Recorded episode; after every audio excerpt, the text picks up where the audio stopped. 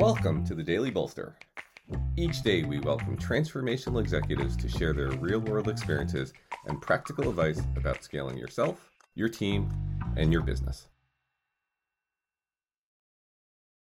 Welcome to the Daily Bolster. I'm Matt Blumberg, co founder and CEO of Bolster, and I'm here today with my friend Chad Dickerson. Chad uh, was a relatively early employee at Etsy who became CEO of Etsy, scaled the business, and took it public. Uh, he is now an executive coach working with CEOs and other senior executives, uh, mostly in New York and in the tech area, but I think uh, broader than that as well. Um, Chad, welcome to Daily Bolster. Glad to be here, Matt. Uh, I was very excited to ask you a specific question today because you were at a company that scaled a lot while you were there. Um, I'm thinking from like 50 or 100 employees to close to a thousand over your tenure, right? Yeah, 40 to a thousand. 40 to a thousand. Okay, that's yep. that's considerable. So yeah, close. the question I have, right, and our audience is mostly uh, CEOs, some senior executives, is how did you stay close to employees with that kind of growth? So being connected to the team is so important for so many of us. What are your top three uh, tips for doing that as you scale? Yeah, as you said, I saw a lot as we grew from 40 to 1,000. Um, so, three key ways, and I think pretty much everyone can adopt these. Um, the first is random skip levels. Um, I encountered this kind of uh, randomly myself. Um, an engineer inside Etsy be, built a tool called Manager Mixer where you would get matched with a random manager in the company um, every week. And no one expected me to opt in as CEO, but I did.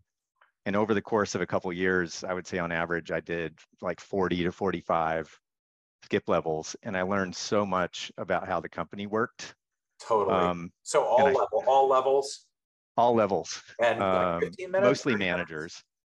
30 minutes. 30. Um, some people were really excited to talk to me. Others were shaking. Um, Who would, but, you, would be scared to talk to you, Chad? I know, but uh, maybe it's because I like some of the data that I gathered actually, you know, made major decisions, you know, in aggregate. So you know, reorgs, you know, how different uh, different teams were doing, and um, super super helpful. And i think having the people who didn't opt in to talk to me and the people who maybe even at first were like a little afraid it kind of corrected for the problem that you have in large companies when you have some people who speak pretty loudly and others who don't.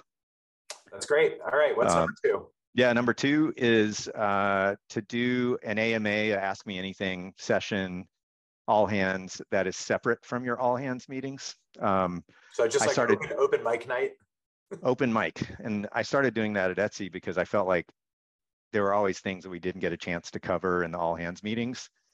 And when you frame the discussion, the all hands meetings, and you do Q and A at the, the end, a lot of times people want to ask questions about those things.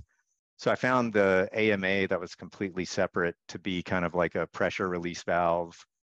It allowed me to be a little less formal in what I was talking about. And uh, we did uh, an engagement survey after the first year of doing that um, there was no question about that particular uh, weekly event, but in the verbatims, it was mentioned, you know, dozens of times. That's great. Yeah, and uh, presumably you like vary that up if you have multi locations and uh, you're varying up time zones and where you physically are to get you in front of more people. Yeah, uh, absolutely. And and uh, you know, it became kind of a tradition, and people ask me hard questions, and you know, there was a time when, for example, uh, an announcement went out that you know Amazon was launching a direct competitor against Etsy, and I didn't want to call in all hands to talk about it because we weren't competitively worried. Um, but it was a good chance in that AMA to talk about it with the team and tell them why I wasn't worried. Yeah, that's great. Okay, and what about number three? Number three is participate in social channels. Um, you know, I think for a lot of CEOs, especially CEOs who are, you know, maybe not Gen Z millennial, the idea of doing emojis with backflips and smiles and everything in Slack uh, might seem a little kind of beneath the office. But I think, uh, especially with distributed teams, it's really important that CEOs participate where communication is happening. And so I think you can use that, um, you know, not just for you know strategic pronouncements. A lot of that will happen in different channels, but I think you can do that to, you know, wish people happy birthday or pass along a piece of news or even just put a smile emoji, you know, next to something uh, interesting or insightful that someone said there. Well, one thing I have learned over the years as a, as a servant leader or practice of servant leadership, practitioner of servant leadership is there is nothing beneath the office.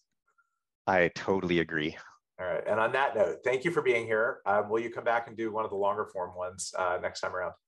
Absolutely. Anytime. All right. Thanks, Chad. Thanks, Matt.